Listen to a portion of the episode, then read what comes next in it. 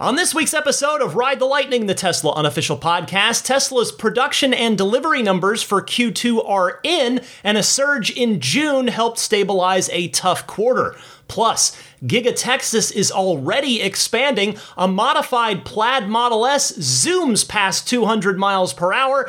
Elon Musk wonders aloud about what Tesla should build next, and more.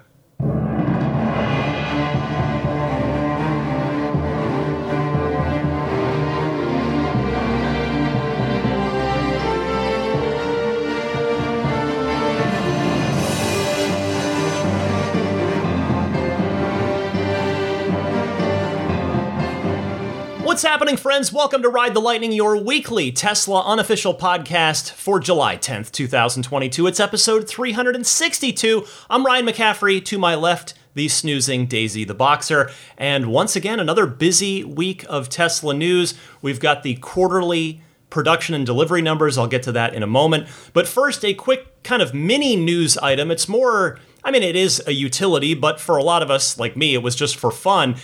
If you're curious what Tesla would value your car at on a trade in, they've put that website back up. It was there for a while, then they took it down because the wait times for the cars were so long that you'd put in a number or you'd get a number and it just wouldn't be accurate anymore by the time your car was actually ready to be delivered and thus your old one was ready to be traded in. So you can now get an instant quote from Tesla on what they would value your car at on a trade-in. You can go to tesla.com slash trade-in. So of course I put mine in. I was curious. I've told you all I paid 78 because well I got the FS I got the $3,000 FSD add-on later. But I think yeah, I think so I think I paid 77 uh, at purchase. Now, I was lucky enough, I got $10,000 back.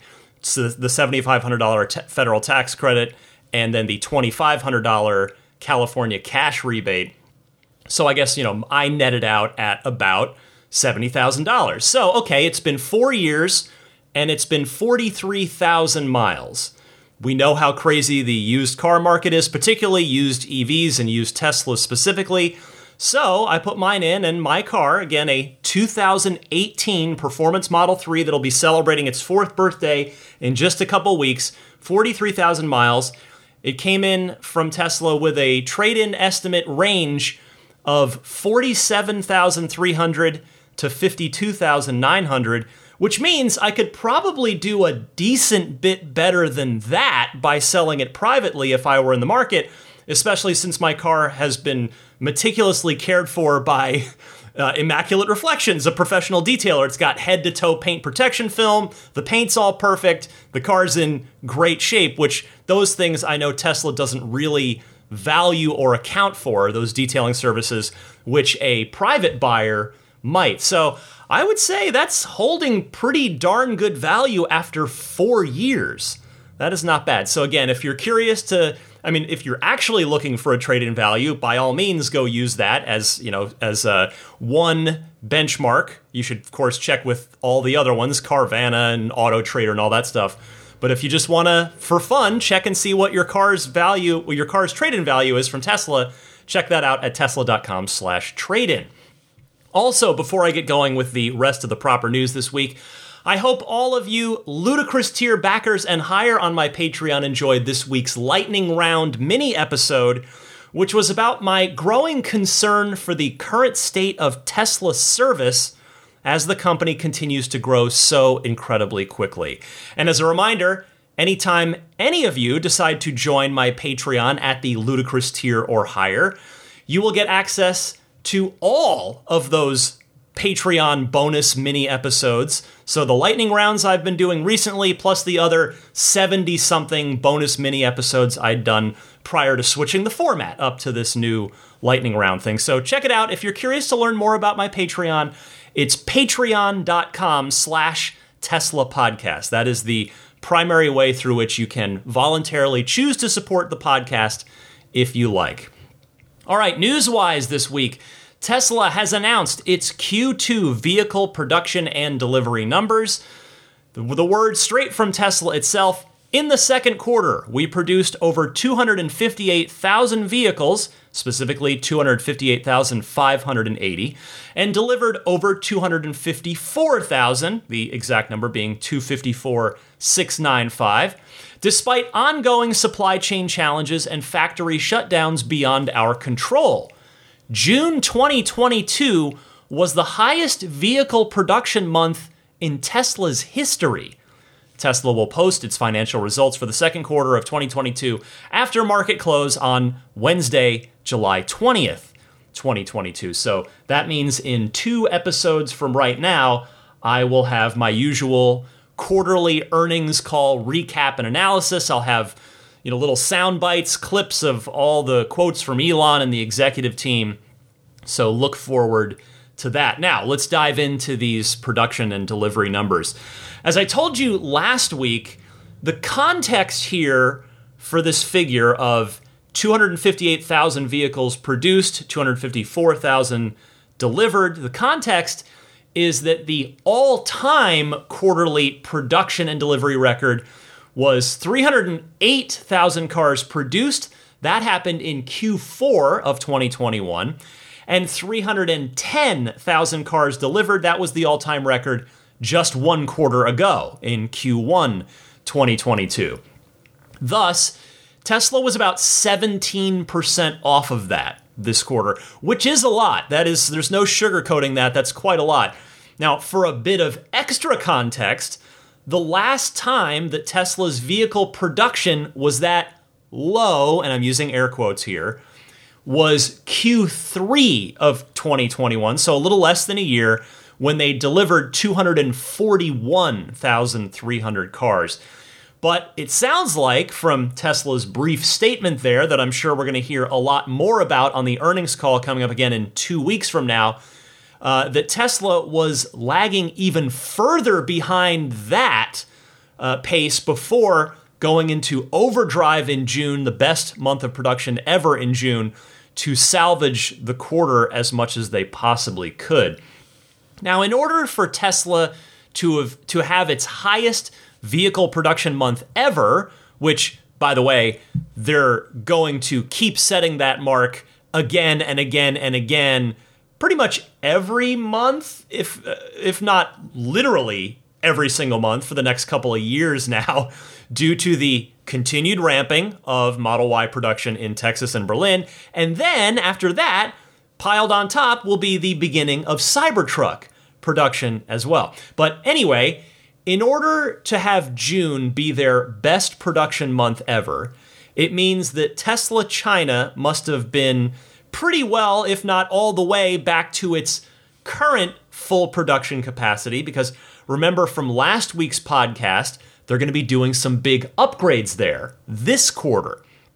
So we must have had Fremont and, and uh, Shanghai running at full speed and then Texas and Berlin meaningfully contributing as both of those facilities continue to ramp up as well.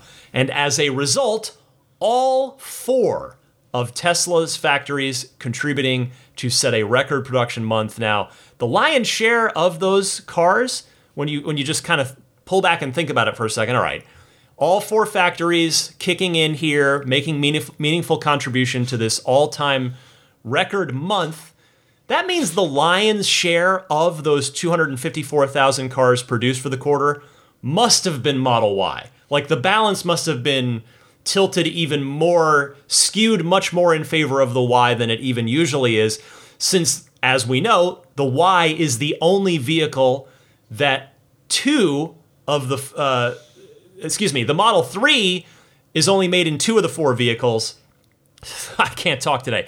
The Model 3 is it's only made in two of the four plants. The Model Y is the only vehicle made in all four of Tesla's factories. Now, the split for the quarter, if you're curious, was just 16,411 Model S's and X's produced. That's combined S and X. And the combined figure for the 3 and Y was 242,169. Or put another way, the split for Q2 was 6% S and X, and 94% 3 and Y. Again, I've said this before, but it's really too bad that we don't get an actual vehicle by vehicle breakdown of the production and deliveries because this via, this quarter in particular and really as I was saying there many more quarters to come as well I'll bet with the 3 and Y group it had to be at least a 60-40 split favoring the Y over the 3 maybe even closer to 70-30 just again based on the sheer logistics of four factories making Model Y versus two factories making Model 3. And if you had to guess, by the way, how Wall Street reacted to this the next business day, well, you would probably guess, oh, okay, well, their quarter was down over the previous quarter, that you'd guess the stock price would have gone down too, especially because if you've been tracking this as long as I have, you have observed that the stock price usually goes down the next day after Tesla earnings, no matter how good or how bad the results are. It just almost always seems to play out that way. But this time, somewhat surprisingly, it went up by $17.41 the next day and was up for the week as well. Perhaps because Tesla maybe met or beat most of the Wall Street forecasters' production and delivery estimates. Also, probably factoring in was that the entire market was up for this past week as well, which isn't necessarily a given. You know, they're not completely tied together. What one does, the other does. But you know, Tesla doesn't always follow the market or vice versa. But that could be the case here, given how you know weird and wobbly the stock market has been in recent months. Hey, speaking of production and Giga Texas, that facility has filed a permit for a 500,000 square foot expansion. I saw the story on Tesla Teslarati, who writes The expansion, uh, it, it covers the expansion of Gigafactory Texas's General Assembly 2 and General Assembly 3 areas. Images retrieved by members of the Tesla community suggest that the expansion will be done at one end of the existing Giga Texas building. Now, uh, given that we can infer that there are three General Assembly areas based on the fact that Tesla is going to expand General Assembly 3, I think there are a couple of ways we could look at this. One is that the expanding GA2 will be for Model Y, and GA1 maybe gets converted to Tesla bot production down the road, with GA3 being for Cybertruck.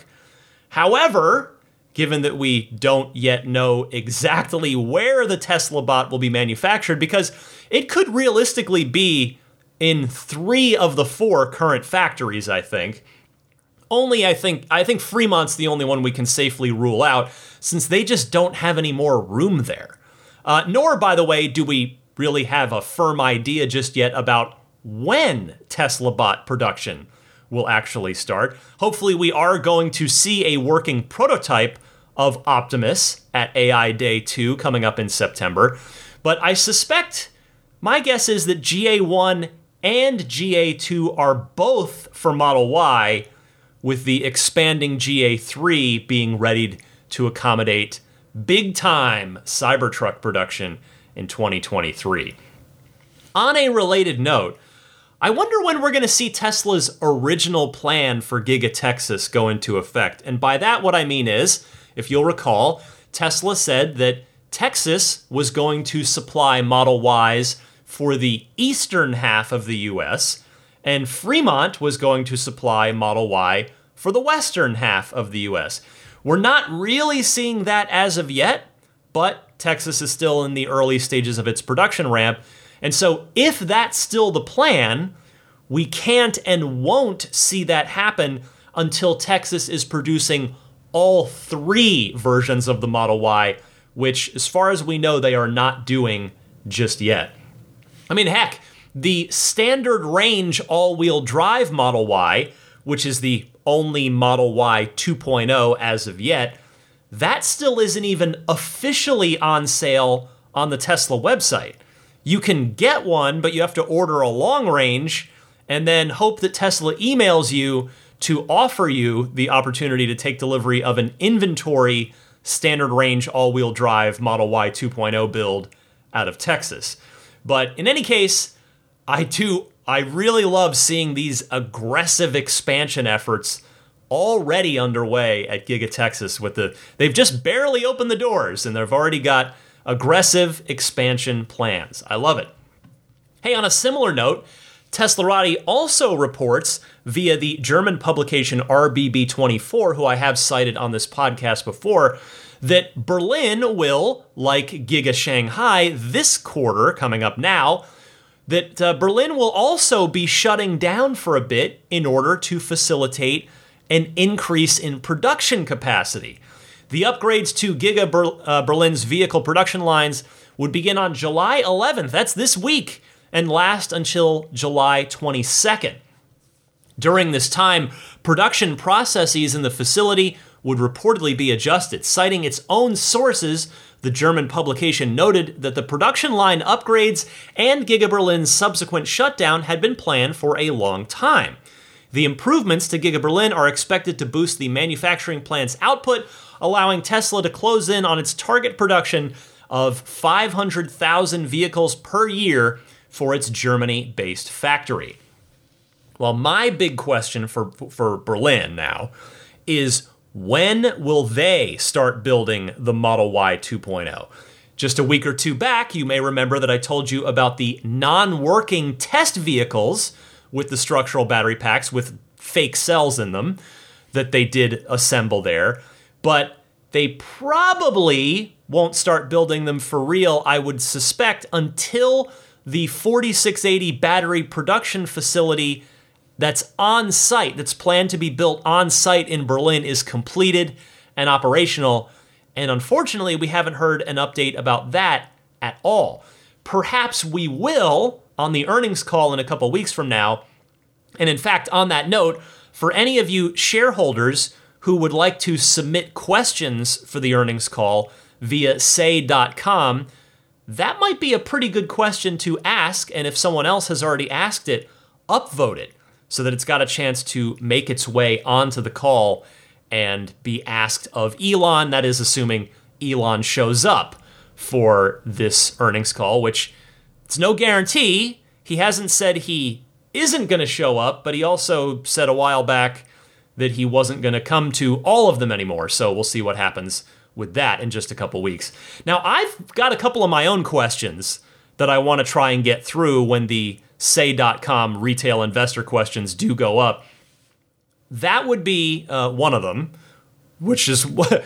Which is uh, what is the estimated completion date for Giga Berlin's on-site 4680 battery production? Facility, and the other question I would like to ask would be something that I've asked aloud on a recent episode of this podcast. What is the current ETA for Autopilot Hardware 4? Will it still be debuting in the Cybertruck roughly a year from now, or will Hardware 4 debut in the rest of the fleet sooner than that?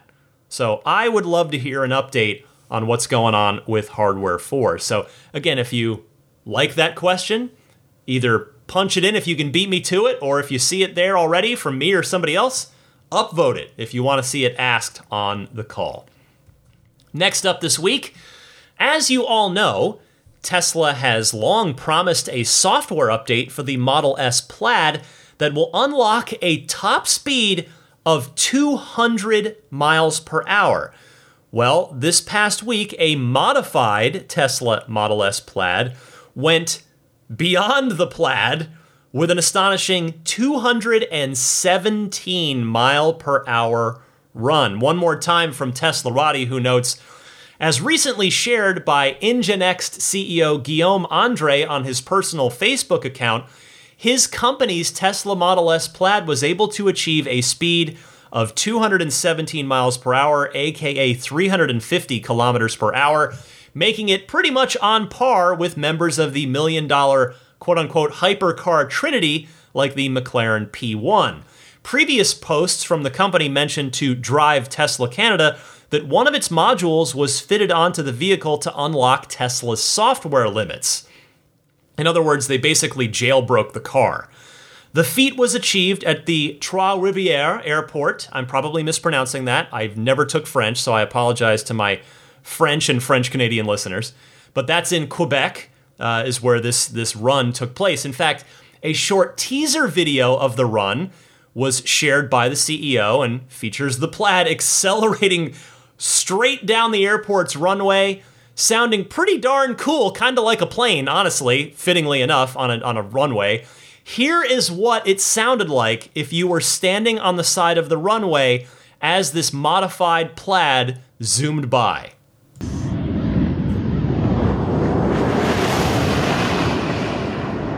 Well, that's a lot quieter than any other car that's ever gone that fast, maybe with one exception. That would be the Rimac Nevera. I looked it up, uh, and this modified Plaid's 217 miles per hour, that is the second fastest EV time I could find ever, after the aforementioned Nevera's 258 miles per hour, although I could not find any confirmation that anyone has actually physically gone out and achieved that 258 miles per hour. And unfortunately, there will only be about 150 Rimac Neveras made. They uh, cost a cool two million plus dollars a piece. So odds are none of us will ever even see one, let alone see one blast off at a drag strip or a track. But uh, anyway, back to the plaid. Now, obviously, if you mod the car to bypass the speed limiter, you're almost certainly throwing your warranty out the window. But that being said, well, the, the people that did this obviously knew that. 217 miles per hour is really, really cool. That a, a, a Tesla, uh, just a, a, a, car you can just go, go into a dealership and buy, uh, an electric car, nevertheless, can do that. I mean, because that, that is, that's supercar territory, which, I mean, I guess the Plaid S is a supercar in terms of straight line performance. It is, the Plaid S is, the ultimate wolf in sheep's clothing, uh, which is just so cool. Now, if the new Roadster, whenever that comes around, assuming that car is lighter, because it'll be smaller and probably made out of carbon fiber, uh, if it's got a fourth motor, which I again have bet lunch with myself and anybody else willing to take the bet that it will, because the Cybertruck's going to have four motors, and it's got a, and if the Roadster also has a bigger battery pack and a next generation drivetrain beyond what the Plaid Model S has now, the Roadster's going to be nuts. Now, remember that Elon promised 250 plus miles per hour for the Roadster way back at the Roadster unveiling in November of 2017. The final car, I have no doubt, is going to lean pretty hard into the plus side of that 250 miles per hour plus, even if very few people will ever have the chance to safely see that speed readout on their instrument cluster. I mean, you really would have to go to a, a an airport runway like this in order to have a surface that's long enough and that's properly prepped and properly cared for and maintained and it's a closed track. It's obviously not a public street. That there'll be very very specific conditions under which you can do it but it's going to be fun to see what the roadster does cuz you know that like Tesla's going to partner up with Jay Leno or somebody to take the roadster out to a to an airstrip and do this exact thing. And it's, it's going to be awesome.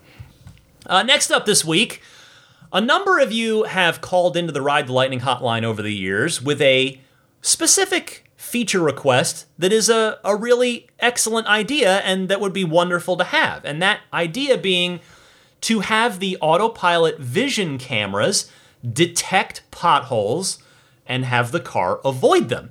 Well, I am pleased to tell you that we are one step closer to that becoming a reality this week. We're not totally there, but take a listen to this.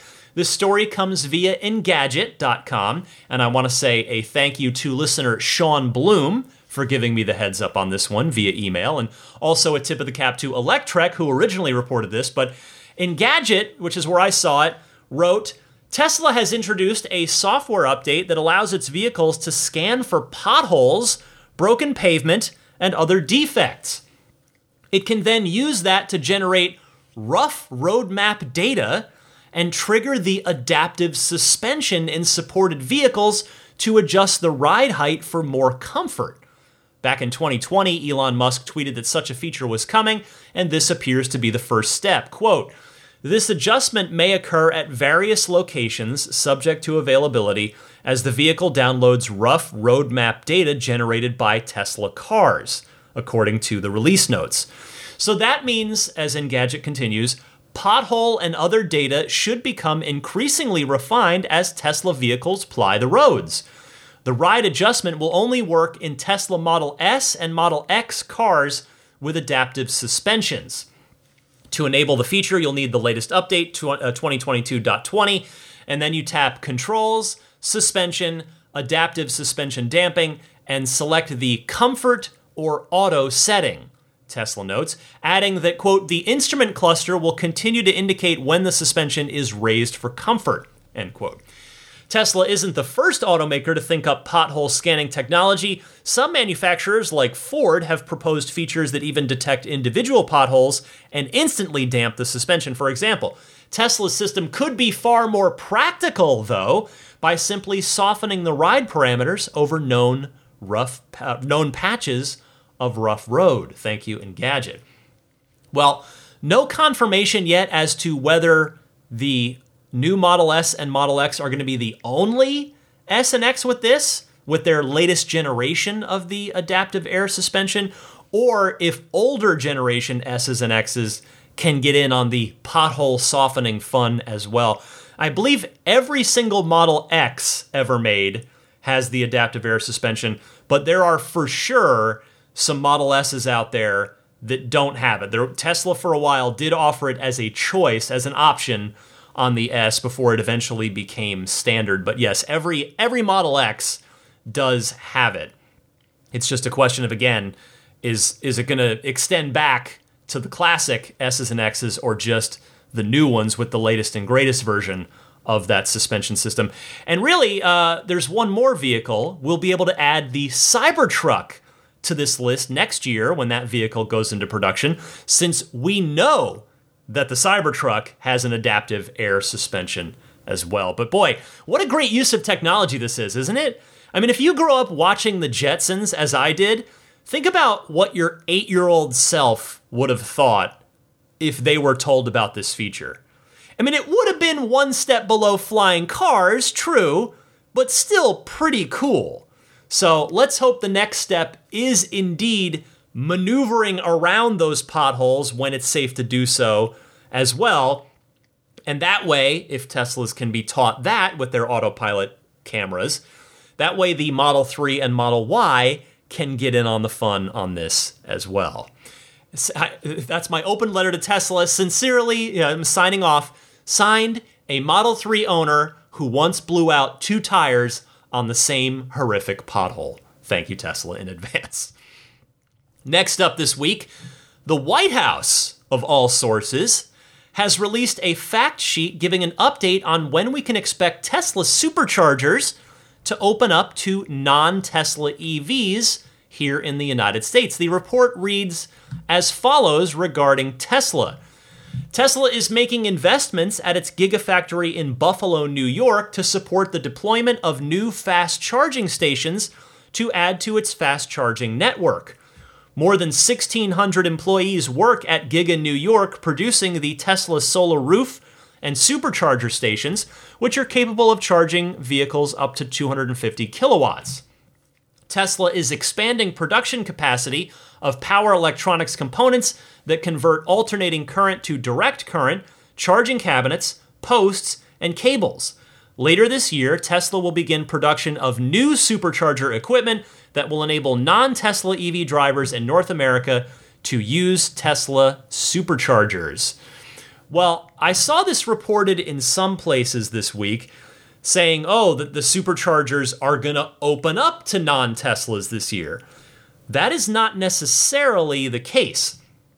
The White House clearly says there that the production of new equipment needed to enable other cars to use the superchargers, which probably means adapters to go from J1772 or CCS to the Tesla plug, that those will be getting will start getting made later this year. Is it possible that other EVs might be able to get in on supercharging action before the end of this year?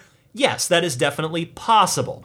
But it might not actually open up to users until sometime next year while these adapters go into production at Giga New York and then get distributed and sold. But still, this is happening. This is happening. And I guess we're going to find out what effect this has on supercharger congestion, whether we like it or not, as Tesla owners. Uh, next this week, yes, I'm still not done here. In more forward looking news, Elon Musk took to Twitter this week, unprompted, to wonder about a potential new vehicle for the Tesla product roadmap. He posted, quote, maybe Tesla should make a highly configurable robo van for people and cargo. And then he later added, super fired up for future product development with our awesome Tesla team. Such an honor to work with them.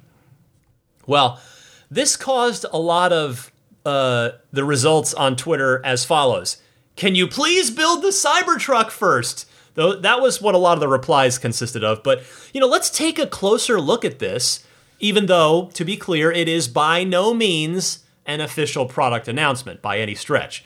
Although, you know, what this is to me, it's more of a remix from the Secret Master Plan Part 2 that was posted on July 20th, 2016, almost exactly six years ago, when Elon wrote, quote, in addition to consumer vehicles, there are two other types of electric vehicle needed heavy duty trucks and high passenger density urban transport. Both are in the early stages of development at Tesla and should be ready for unveiling next year. Well, obviously, the Cybertruck took another couple years after that because the Model 3 production ramp proved to be such a challenging situation and they had to go all hands on deck for that. But uh, the Cybertruck did come along, and now what he's describing is basically what he's describing this week, I mean, right now on Twitter, basically is that high passenger that high passenger density urban transport vehicle. But before you get any uh, any worries that your Cybertruck is going to get pushed back even farther, the key word in Elon's tweet this week is robo. The robo in RoboVan. In other words, to complement RoboTaxi. Uh, and so this product, if it happens, would almost certainly come after the initial RoboTaxi. And as I've talked about before, Tesla will, by necessity, have to break into a lot of new vehicle categories in order to reach their stated goal of making 20 million cars per year by the end of the decade. But the short term reality is that Tesla's dance card is going to be full for quite some time. It has already been full for quite some time, and it's still going to be full for quite a while. The Cybertruck, we continue to wait for that. That's due to hit the streets in one year's time from right now. The Tesla Semi, while admittedly not a consumer vehicle, but there are billion dollar companies with millions of dollars worth of orders for those semi trucks, some of whom have had those orders in for the better part of five years now. So that program has to get off the ground next year with 4680 battery cells. The Roadster okay, that's a low volume effort, but it will still require resources to get into production. That car might sneak in at the tail end of next year, or perhaps maybe it's going to push to early 2024. And then there's the aforementioned Tesla bot, whose FSD based AI will need to be completed before not just the Optimus can be produced and sold, but also before the robo taxi and then this theoretical robo van can go into production and hit the streets as well. And while, yes, we see progress being made on the FSD front via the FSD beta that a lot of us are participating in, robo taxi and robo van will not happen until not only Autopilot Hardware 4 is out and the autopilot engineers have fully wrapped their heads around hardware 4. But also, we have to wait until US regulators, aka NHTSA, have signed off on these robo you know, these automatic vehicles that have no steering wheel or pedals as well. Point being on this, while it's fun to hear Elon wonder aloud about future Tesla products, a robo van realistically is still years away from ever happening, if indeed it happens at all. And Tesla has one, two, three significant vehicle programs that it has to launch first, two of which were announced five years ago, uh, coming up on five years ago, and the third of which is coming up on three years since its announcement. So it will take some time for Tesla to catch up to its own ambitions on this. But the cool part is just watching them do that, watching them get caught up by thus producing the Cybertruck, Semi, and Roadster is going to be really, really fun. And it's what I enjoy the most about this podcast is following along as these products go from paper to prototype to hitting the actual streets as products you can buy. I love that. I love that. We have not had the good fortune of watching that happen since early 2020, and then a pandemic got in the way of that. So 2023 is going to be the year when we start seeing some new Tesla vehicle launches, and it's going to be fun. Hey, real quick, while I'm still on this topic, the Patreon poll that I put up this past week asked the following question in regards to this news story. I asked my Patreon backers, would you buy a robo taxi or robo van? So we don't know if regular customers like us are going to be able to buy them for personal use or if Tesla is going to just own and control all of them in the Tesla rideshare network. But I asked my, my Patreon backers if you did have the option to buy a robo taxi or robo van, complete with no steering wheel, no pedals, would you want one? And just this is assuming it would be at a price you're willing to pay. I'm not going to put a number on it, but just at a price you're willing to pay. 46% of respondents, and there was a bit over 100 people that responded. So 46% of those who voted in the Patreon poll said yes as a commuter slash family vehicle, but I'd still want to keep my Tesla or other car as a weekend toy where I do the driving myself. 38% of respondents said, no, I enjoy driving and don't want to give it up.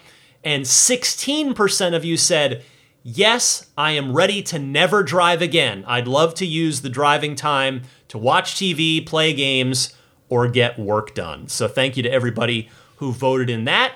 I will have another Patreon poll going up sometime this week. And before I move on, though, to the Ride the Lightning hotline, and there is plenty uh, to get to there, a lot of your excellent phone calls as usual.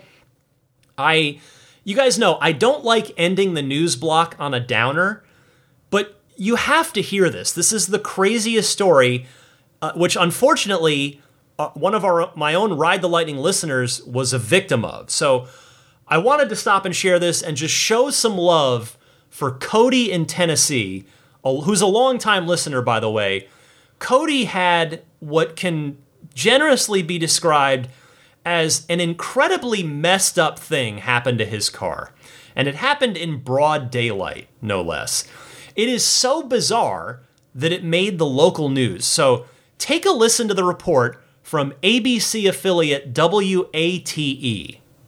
Today, Knoxville police are investigating what was described as some sort of firework explosion under a Tesla. This video is from Cody Farmer, the owner of the Tesla. Police say the incident happened in the 900 block of Luttrell Street right around 1245 this afternoon. Farmer says he heard a boom while he was at home. He thinks this was no accident and says this has been unsettling. As you saw in the video, it was a, significant explosive device. I don't believe that it was a firework. The damage that was done, the sound of it, the impact on the house, it appeared to be an improvised explosive device that someone had put together. I've never shot fireworks up my whole life. I grew up in Loudon County in the country. I've shot fireworks yesterday there, and um, I've never heard anything like I heard with this firework, and I was inside. These are some of the photos of the damage Farmer says was done by the explosion. He tells us he will be taking it to the shop to see the extent of that damage. And then also take a look here for a moment. These are photos of the Ford Ranger that police are now looking for tonight in connection to this incident. If you have any information, maybe you recognize the vehicle, call East Tennessee Valley Crime Stoppers. The number is on your screen. It is 865 215 7165. That is one of the most messed up things I've ever heard with regard to Tesla vandalism, or really vandalism of any kind of car. Cody, on behalf of the entire Ride the Lightning community, I hope your car is okay, and I hope the perpetrators are located and held accountable for their actions by authorities. I can't imagine what would even motivate the most anti Tesla person to try and actually destroy another person's property like this. If indeed it was the Tesla that was specifically targeted, which, as you heard in the report, Cody, or actually maybe it was just in Cody's email to me, but regardless, Cody did tell me he he thinks he was targeted. He doesn't think it was just a random, you know, that it happened to be his car that this this firework or worse device was tossed underneath. But Cody, please keep me and the audience updated on the extent of the damage that Tesla finds when they inspect the car. Uh, and and hopefully you're going to get it and just the outcome here, what the outcome ends up being with the police. And for everybody else out there, a reminder to please keep Sentry mode running whenever you can if the car is out in public, even if it's close to home. I'm I Cody, I already emailed him this. He knows I'm not trying to pick on him, so I hope this doesn't come across that way, but you know, the car was just just it was on the street. It was right in front of his house, but it was on the street. So is, you know, he had exclude home checked on his Sentry mode, which a lot of us do but if the car is going to be in public in any way, shape, or form, I just humbly encourage everyone to keep Sentry Mode running, even if the car is close to home. It won't necessarily stop someone from messing with your car, but it has absolutely proven in the past to help identify and hold perpetrators accountable because usually if you know if somebody comes by either the backup camera the forward facing camera or one of the repeater cameras is going to be able to grab that license plate, which can help, of course, help the authorities out on this. So, Cody, uh, I wish you the best. Keep in touch, and hopefully, this is going to turn out okay for you. All right, that is everything I've got in the world of Tesla news for this week. But stick with me, I've got plenty of your excellent Ride the Lightning hotline phone calls coming up right after this.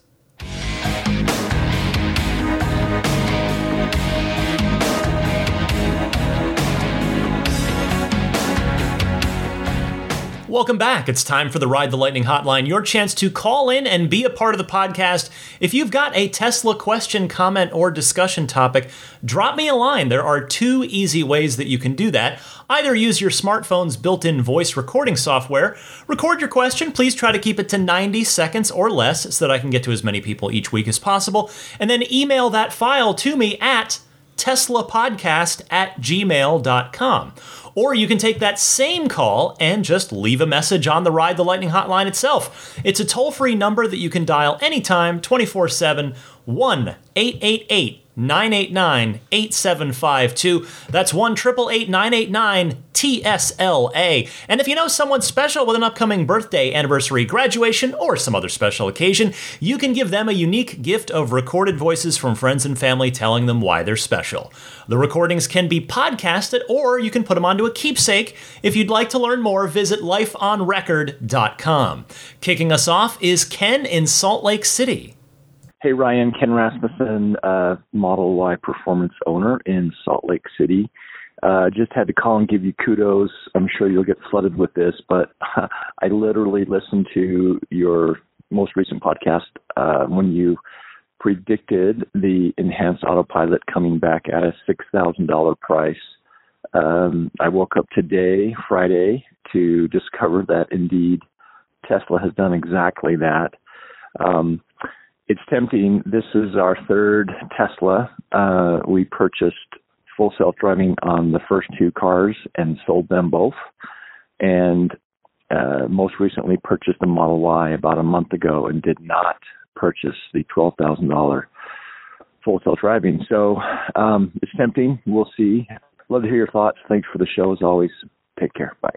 Thanks, Ken. Well, I wish I could take more credit, but it seemed like a layup to me that if Tesla was going to bring enhanced autopilot back, and I am really glad they did, that it would be about half the price of FSD. I mean, I paid $5,000 for enhanced autopilot four years ago, so I didn't think there'd be any way it would come back after all this time and be that same price, let alone less, and thus $6,000 felt right to me, and Tesla clearly agreed.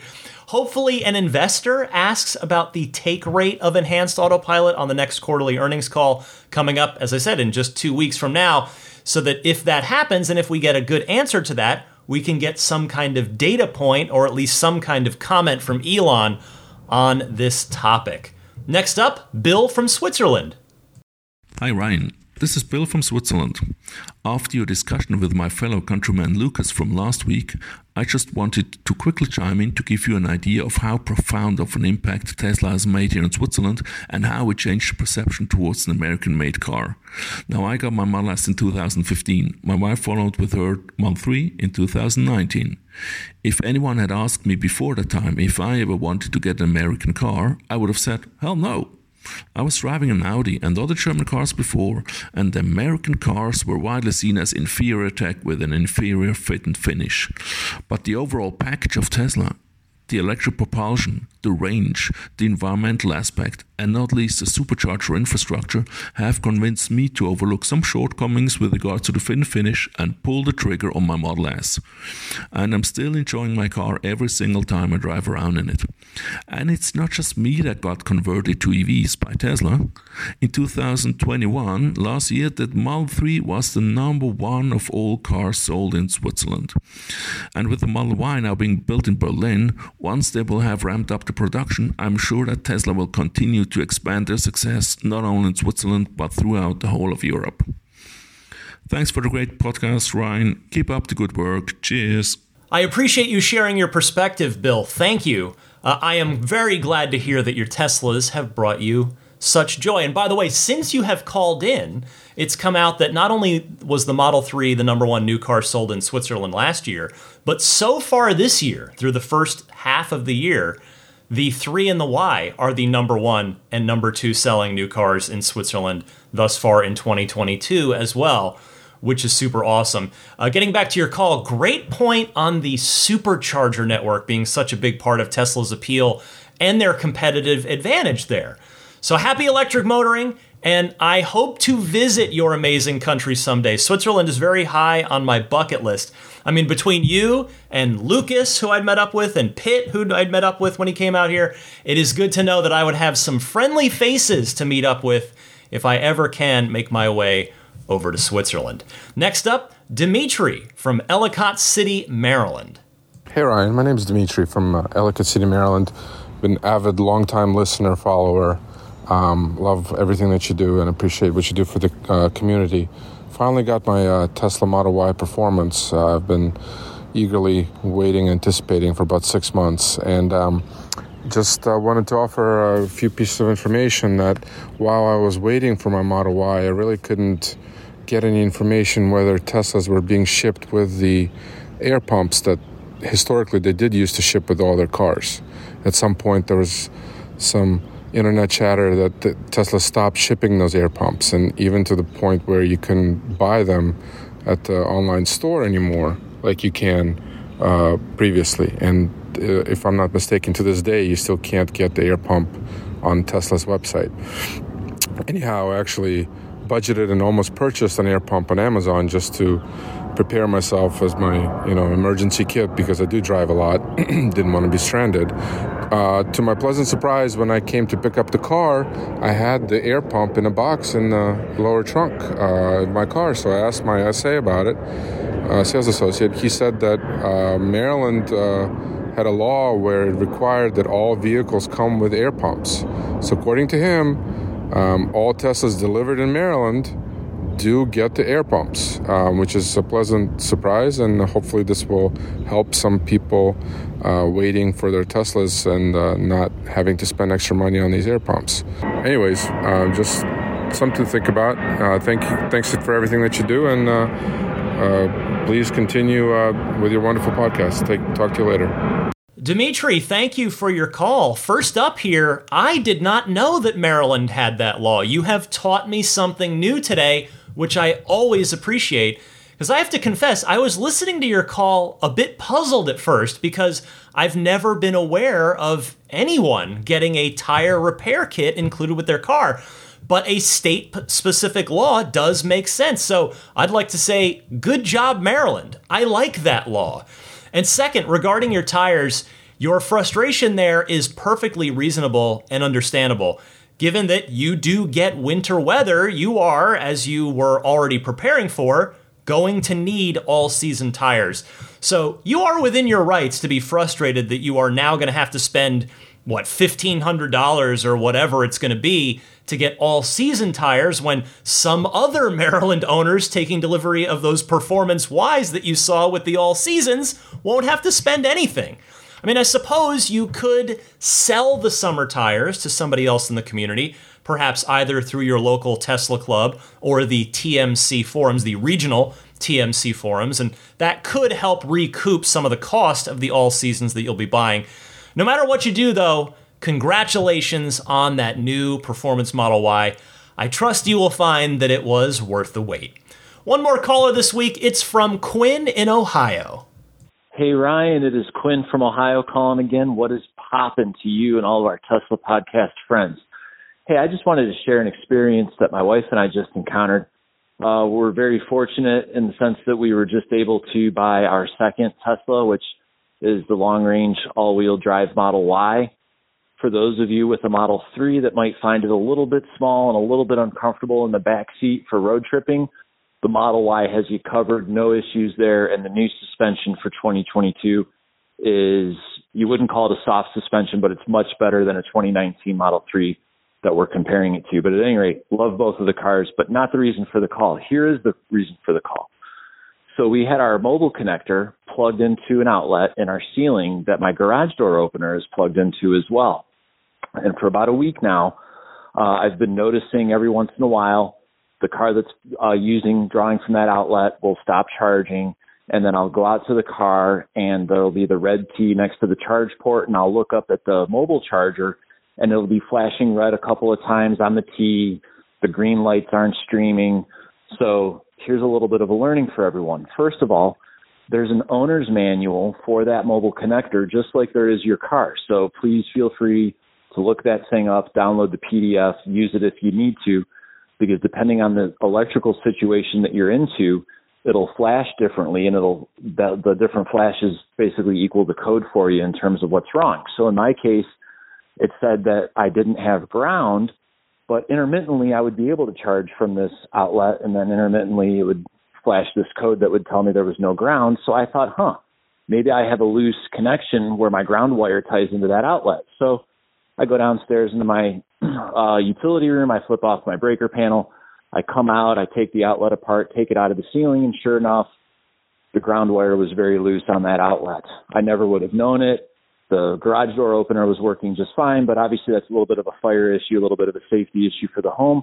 So here's Tesla not only making your cars much safer than they need to be, but also doing the same thing for your house. So thank you, Tesla. I've now fixed the outlet. It took me about five minutes. Fire hazard gone. Ground has been restored. Very, very happy. Thank you, Tesla. Thank you, Ryan, for the podcast.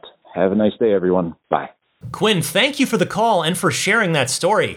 Yes, everything with Tesla is safety first, not just the cars, but the charging equipment as well. And you love to see that. I'm glad to hear that the mobile connector did help identify a potential problem spot for you. And hey, now you can charge with more peace of mind, and definitely a good PSA for others as well which is one reason I'm happy to play your call. So thank you again for sending that in. Thank you to everyone that took the time to call in. I promise I will get to some more callers next week. So keep your calls coming if you heard something uh, earlier on the podcast that I was talking about that you wanted to react to, or just a general question you've got that's popped into your head, or want to respond to another caller. Feel free to dial in anytime. I gave you the two easy call in methods at the top of this segment. But There is more Ride the Lightning around the corner. Stick with me right after this short little musical break. I've got your pro tip of the week and a bit more coming up right after this. This is Steve Downes, the voice of Master Chief Sierra 117. You're listening to Ride the Lightning, the Tesla unofficial podcast.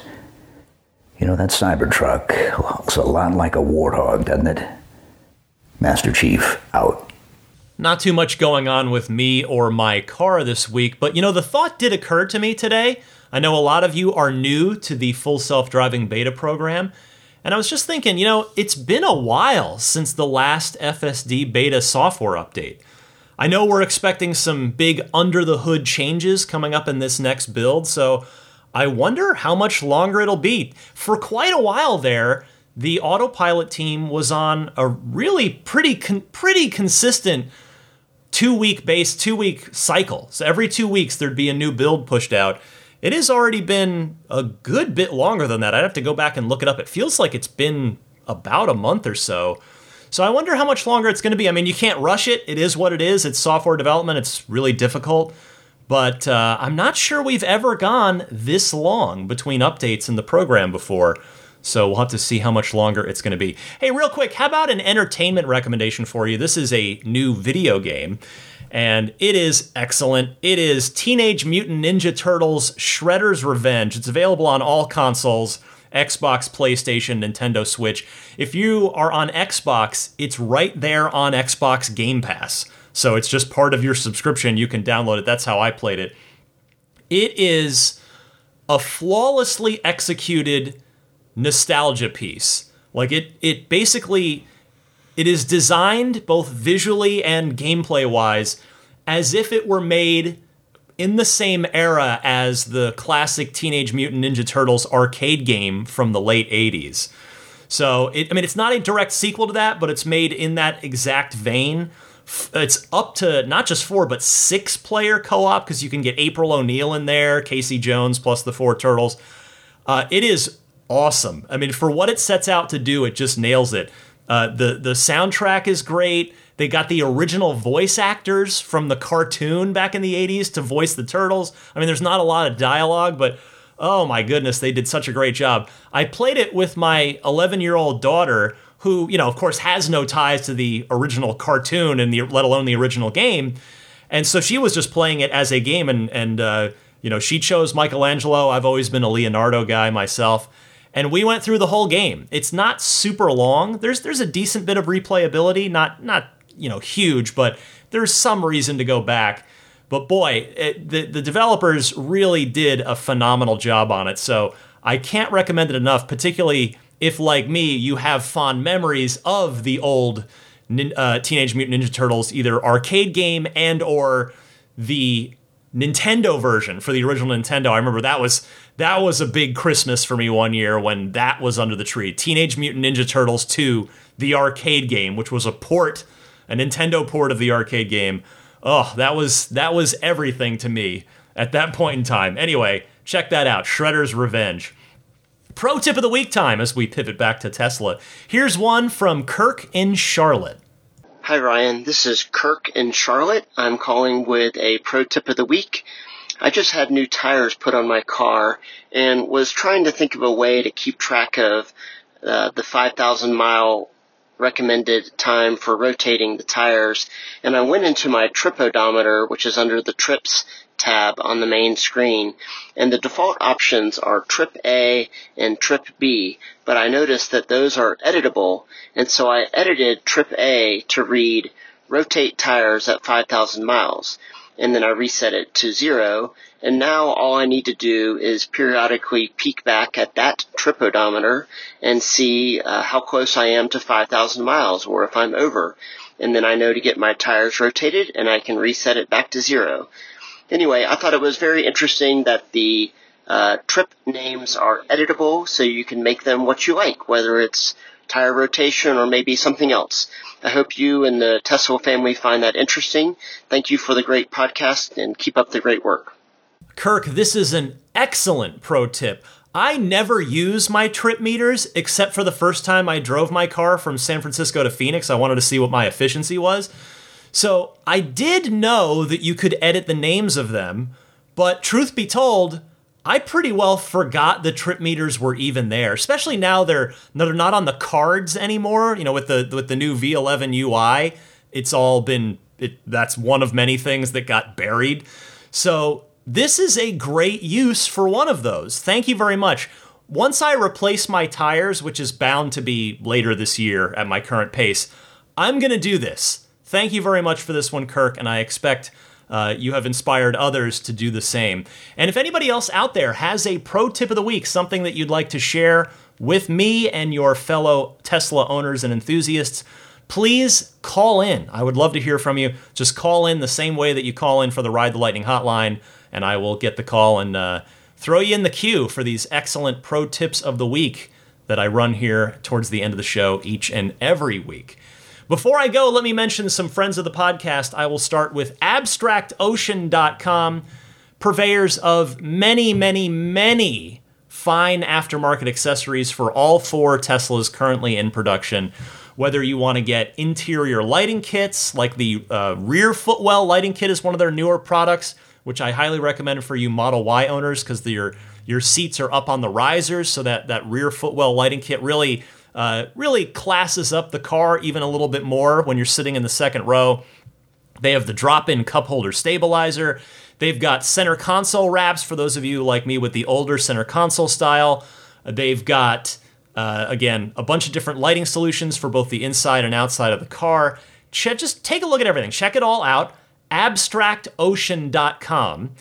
And when, you know, throw everything you like into the cart because there is a first time discount for first time orders 15%. Use the coupon code RTL Podcast at checkout to get 15% off of your first order. Again, that coupon code RTL Podcast, all one word, at abstractocean.com. Next up, the SnapPlate, which you can get at everyamp.com slash RTL the front license plate bracket that snaps on and off in seconds, but when it's on, it is secure. But you can take it off if you want for cleaning the car, detailing the car, going to you know cars and coffee car show. Put it back on if you're going to be parked at a parking meter where a meter maid might get you, etc., etc. This front license plate bracket, it is nice and minimalist. Uh, it blends really nicely with the front end when it's installed, and it leaves no unsightly hardware behind when it's removed. So make those fix it tickets go away for those of you like me who hate having to use a front license plate. Again, get yours at everyamp.com slash RTL for any of the four cars, S, 3, X, or Y. How about for your house? BudgetSafeSolar.com. Every Tesla owner has generally has a pretty good idea, if not the exact knowledge of how much the electricity for their Tesla costs. But we all have that information based on today's electric grid rates. None of us really know how much these rates are going to go up in the next 5, 10 plus years, except people with solar, because they know it's going to be free. If you have thought about getting solar installed at your home or office, I encourage you to contact friend of the show, Budget Safe Solar. There's a very kind listener who uh, is involved with that company, runs that company and a number of you actually have signed up already, which is cool to see. BudgetSafeSolar.com. I mean, again, yes, you're going to call Tesla, get a quote from them. You absolutely should. But check in with BudgetSafeSolar.com as well. Get a quote from them too. And their, you know, their thing is they're like real estate brokers, but for solar, in that they're going to work with you to find the right project, the right installer for your needs. Maybe that's going to be Tesla maybe not, but can't hurt to give them a look. BudgetSafeSolar.com. Their motto is capping tomorrow's energy costs today. And by the way, if you've considered entering the growing field of solar, they'd like to talk to you about that as well. Learn more and or reach out to them at budgetsafesolar.com. And if you do move ahead with a solar project at your home or office, I humbly ask that you use my referral code, which is simply RTL. How about Immaculate Reflections? My friend Jeff McGovern, the owner and proprietor there at Immaculate Reflections, has taken such amazing care of my car anytime it's been there. You know, the, the paint protection film has saved me numerous times. I love the ceramic coating because water just beads off when I clean it and it looks. It's it's kind of been difficult to make my car even really look dirty. It gets dirty, don't get me wrong, uh, but making it actually visibly look dirty is pretty difficult. And the ceramic coating's a big part of that. So is the paint correction that Jeff did on my car when I first brought it to him too to remove any of those factory flaws that pretty much any manufacturer the car is going to leave the factory with some issues with the paint, you know, hopefully just minor ones. And certainly Tesla is guilty of that as well. Jeff got will get rid of all that stuff for you and get your car looking better than when it, than when it came out of the factory. So if any of those services appeal to you and you are in or going to be in the greater San Francisco Bay Area, get in touch with Jeff at the Immaculate Reflections website, which is irdetailing.com. Mention that you are a Ride the Lightning listener, and if you book work with Jeff, he'll have a nice little discount waiting for you, which is very kind. I appreciate him doing that for my audience. That is sincerely appreciated. Look him up on Yelp if you want. He's yelp.com slash immaculate reflections. Instagram, his handle there is immaculate underscore reflections. And again, the website, irdetailing.com. Meanwhile, puretesla.com slash RTL, your one stop shop for your dash cam and Sentry mode setups, because micro SD is the better way to go for constant reading and writing, which is what this setup does in the Tesla. You know, you're constantly writing new video file, reading video file. Uh, the standard USB flash memory is a is a ticking clock. The shelf life on that is not as long as as you might want it to be. But the pure Tesla kit, which comes out of the package, ready to go, pre-formatted straight away, it's all set.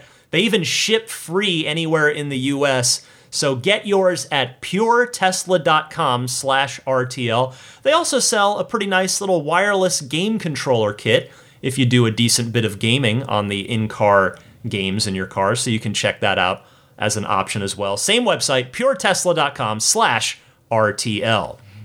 It's uh, 49 bucks, by the way, F- shipped free in the US for that 128 gigabyte kit, which is what I highly recommend. Though you can step up and do 256 gigs if you like. That one is a $69 kit. And finally, uh, we've got Jeda. Jeda is the long running peripheral maker. Their products all kind of focus around the center console of your Tesla. So for me, with an older Model 3, they make the wonderful wireless charging pad to give Qi wireless charging capability into the older Model 3s. They're up to version 4 of that wireless charging pad now. I'm running version 3, which looks and works great. Version 4 looks better and operates better. So that's I mean that's all you can buy. You just buy the latest and greatest from them. They've also got the Jeda Tray, which is a tech-focused center console organizer that just drops in to the center console and they have it for either center console style, my older one or the newer one that they have as well. And that's got integrated charging for wireless headphones like the AirPods or Pixel Buds. Can also charge your smartwatch on there too. It's pretty cool. I mean, no tools. It literally just drops in, fits perfectly. I'm a fan. They also have the Jeda USB hub, which has like it's kind of an all-in-one deal there. That's for the newer center console style. You can check it all out at getjeda.com slash ref slash eight. I know that's a long, mildly annoying URL, but that's my referral link. I would humbly ask if you are going to order anything from them, please use that link because, in full disclosure, they will throw me a couple of bucks from the sale as a referral if you do. In return for you using that mildly annoying URL, getjeda.com slash ref slash 8, I offer you a discount, the coupon code RTL. So check that out. Uh, finally, if you are not already subscribing to the podcast, that is something you can do totally for free. And it just means the show will push out to you every Sunday when it comes out at 9 a.m. Eastern, 6 a.m. Pacific. And you don't have to remember, oh, yeah, have I, wait, have I downloaded the new Ride the Light? It'll just send it out to you. It couldn't be easier. And you can subscribe to me on any of the major podcast platforms. Most of you seem to do that on Apple Podcasts, but I'm also on Google Podcasts. I'm on Stitcher, I'm on TuneIn and Spotify, and I'm even on YouTube, but just audio only. There's no, I don't do any video. But if you do want to listen via YouTube, because that's more convenient for you, go for it. Just search Ride the Lightning Tesla on YouTube, and you should find my channel pretty easily there. Uh, I mentioned my email address earlier, which you can send your phone calls to, but if you just want to email me as well, the email address is teslapodcast at gmail.com. Social media, I'm Twitter and Instagram, same handle both places, DMC underscore Ryan for my DeLorean days, which will always be a part of me even if I no longer own my DeLorean. Uh, and then finally, the Patreon. I mentioned it at the top, the weekly bonus mini episodes that are coming your way now. If you're at the ludicrous tier or higher, that's the $10 a month tier. The tiers start with the sport tier. That's just five bucks a month. Is all is the you can support the show for just five bucks a month, and at that tier, you do get the show early every single week. You get it a day early. It'll be there right when you wake up on Saturday morning instead of having to wait till Sunday morning. So if you see fit at some point, maybe it's today, maybe it's tomorrow, maybe it's next payday, and you want to support my efforts here with the podcast because as you know, you know, I've got the receipts. I'm here every single week. I take a lot of pride in that. I think it's important to be here for you, if uh, especially if I'm going to ask you for your your financial support on Patreon. I got to do my part, which is to be reliable, which I have I have uh, been, and so perhaps at some point I humbly ask you might check out my Patreon page, which you can find at patreon.com slash Tesla podcast. Patreon spelled P A T R E O N.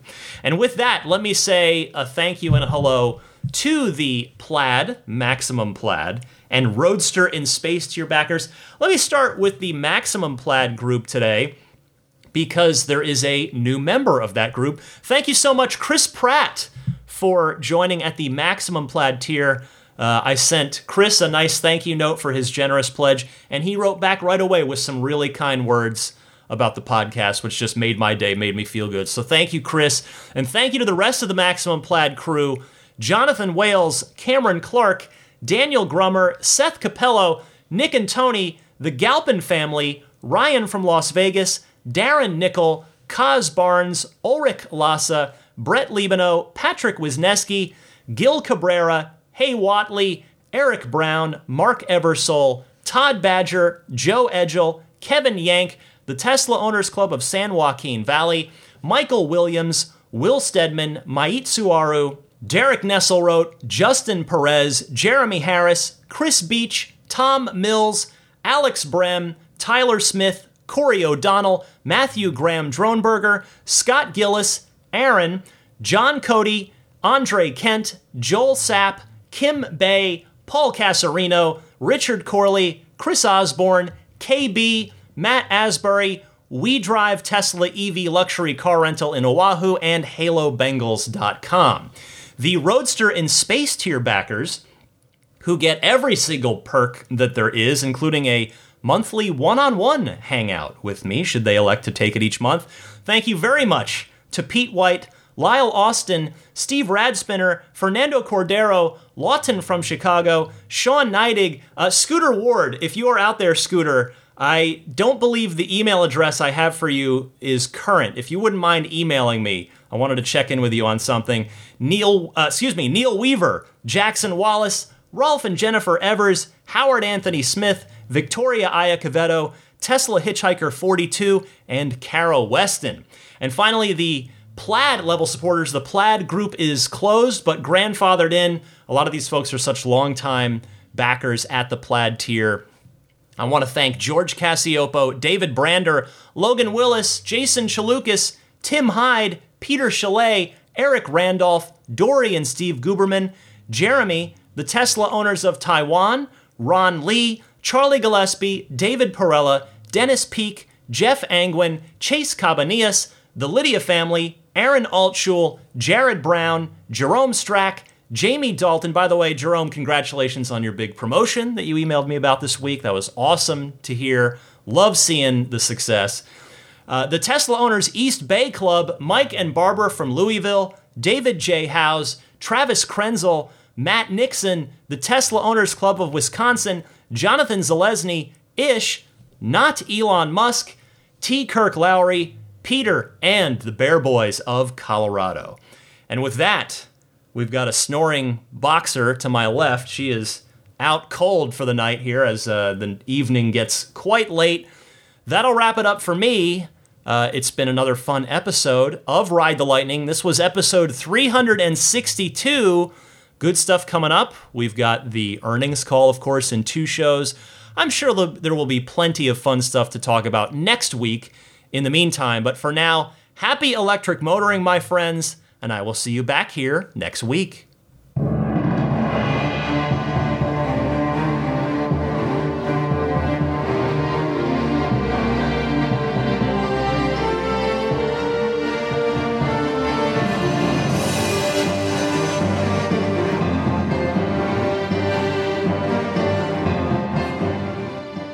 I mean, I think a Tesla is the most fun thing you could possibly buy ever. That's what it's meant to be.